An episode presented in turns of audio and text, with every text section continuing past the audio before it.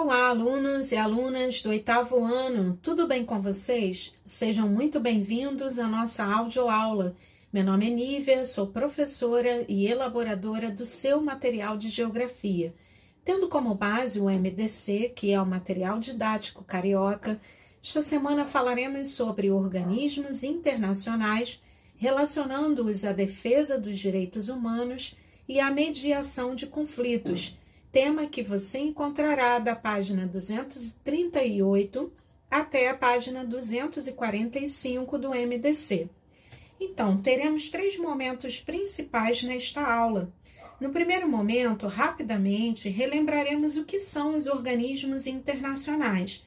No segundo, falaremos sobre direitos humanos e mediação de conflitos. E no terceiro, explicaremos as atividades. Então, vamos começar.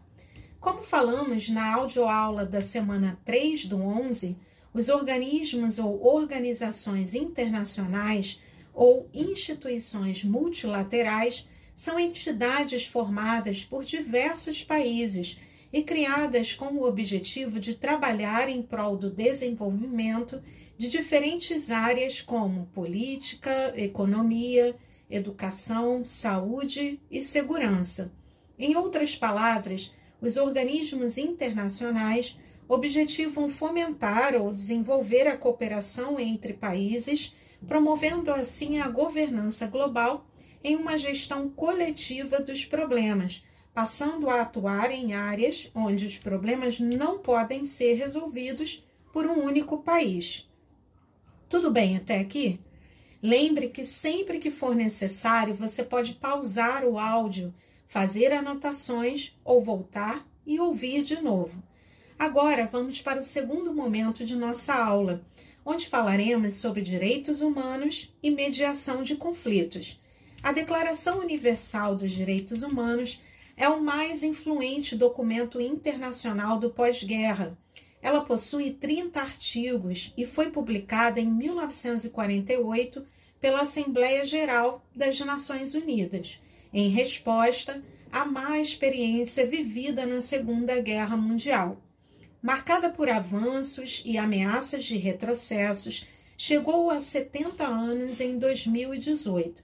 A Declaração Universal dos Direitos Humanos compõe a base de todas as leis contemporâneas que defendem os direitos essenciais de todo ser humano, como o direito à vida, à educação e à livre expressão, independentemente de qualquer condição.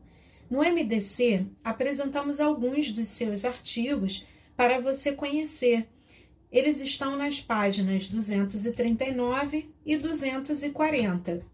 Inclusive, alguns foram apresentados de forma escrita e ilustrada. Conheça dois deles. Artigo 2. Todo ser humano tem capacidade para gozar os direitos e as liberdades estabelecidos nesta declaração, sem distinção de qualquer espécie, seja de raça, cor, sexo, idioma, religião, opinião política ou de outra natureza origem nacional ou social, riqueza, nascimento ou qualquer outra condição. Artigo 3. Todo ser humano tem direito à vida, à liberdade e à segurança pessoal. Então, depois de conhecer estes artigos da Declaração, agora é importante que você pense sobre as questões a seguir onde as violações aos direitos humanos são mais frequentes. Por quê? Bem, é fundamental que você saiba que populações de países em guerra e economicamente subdesenvolvidos geralmente convivem com violações mais graves dos direitos humanos. Inclusive, na página 241 do seu MDC, você conseguirá verificar informações sobre alguns dos protestos ocorridos na América do Sul durante o ano de 2019. E no infográfico da página 242, você poderá ver mais detalhes sobre alguns destes conflitos, bem como suas causas. Neste contexto, é importante que pensemos no papel central dos organismos internacionais na defesa dos direitos humanos e na mediação de conflitos como os que identificamos na América do Sul.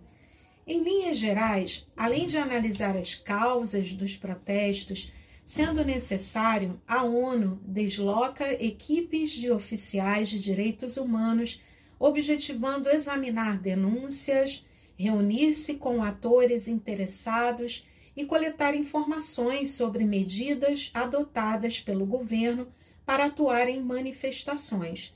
Inclusive, durante manifestações em 2019 no Chile e na Bolívia, o Acnur, que é o escritório do Alto Comissariado das Nações Unidas para os Direitos Humanos, manifestou preocupação com as denúncias de violência e uso excessivo da força. Ainda para exemplificar, podemos falar do Comitê Internacional da Cruz Vermelha, que está presente em mais de 90 países por meio de delegações, escritórios e missões. As suas atividades objetivam proteger a vida e a dignidade das vítimas de guerra, promovendo respeito pelo direito internacional humanitário. Com sua sede em Genebra, na Suíça, o Comitê Internacional da Cruz Vermelha é uma organização humanitária independente que fundou o Movimento Internacional da Cruz Vermelha. Na Somália, por exemplo, trabalha para assistir vítimas de conflitos e desastres naturais. Além disso, administra programas de primeiros socorros e presta assistência médica. Promove e monitora o respeito ao direito internacional humanitário e realiza projetos ligados à agricultura e ao fornecimento de água para melhorar a segurança econômica e as condições de vida da população. Quando vemos cenas de guerras e conflitos é importante que reflitamos sobre possíveis violações de direitos humanos que estão por trás destes processos. Além disso, também importa que sejamos solidários às causas de outras pessoas, criando um sentimento de empatia, colocando-nos no lugar do outro e agindo como for possível em favor das pessoas atingidas.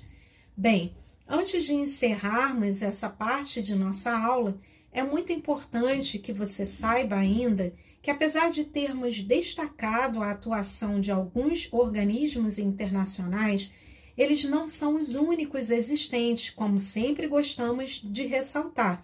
São apenas alguns exemplos que utilizamos para explicar os temas da audioaula.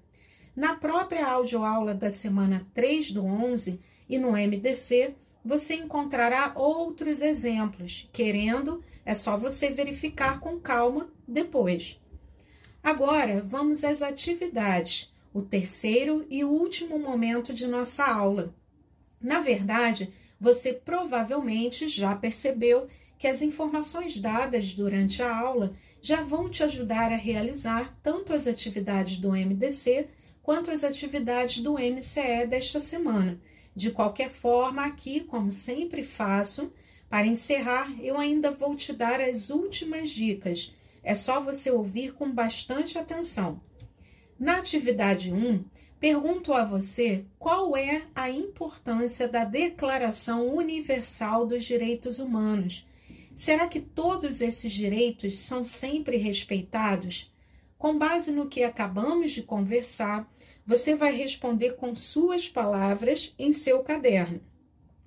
Já na atividade 2, peço que você observe a ilustração de um dos artigos da Declaração dos Direitos Humanos, que está em seu material. Depois de observar em seu caderno, você vai descrever o que você viu, o que você conseguiu identificar. E na atividade 3, eu peço para que você diga que artigo da Declaração dos Direitos Humanos a ilustração está representando. É importante que você saiba que a ilustração foi criada por Raoni Assis e está representando o 14º artigo da declaração. Este artigo coloca o seguinte: todo ser humano vítima de perseguição tem o direito de procurar asilo em outros países. Este direito só não pode ser invocado em caso de perseguição legitimamente motivada por crimes de direito comum ou por atos contrários aos objetivos e princípios das Nações Unidas. Acho que agora ficou bem mais fácil para você responder as perguntas. Eu tenho certeza que você vai conseguir.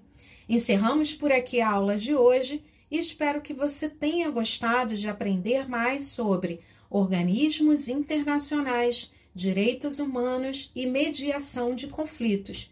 Existindo dúvidas, ouça de novo e lembre que sempre estarei por aqui com mais informações para te ajudar a entender o MDC e também a realizar as atividades do material de complementação escolar.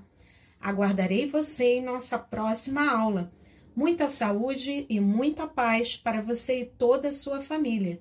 Cuide-se e até breve!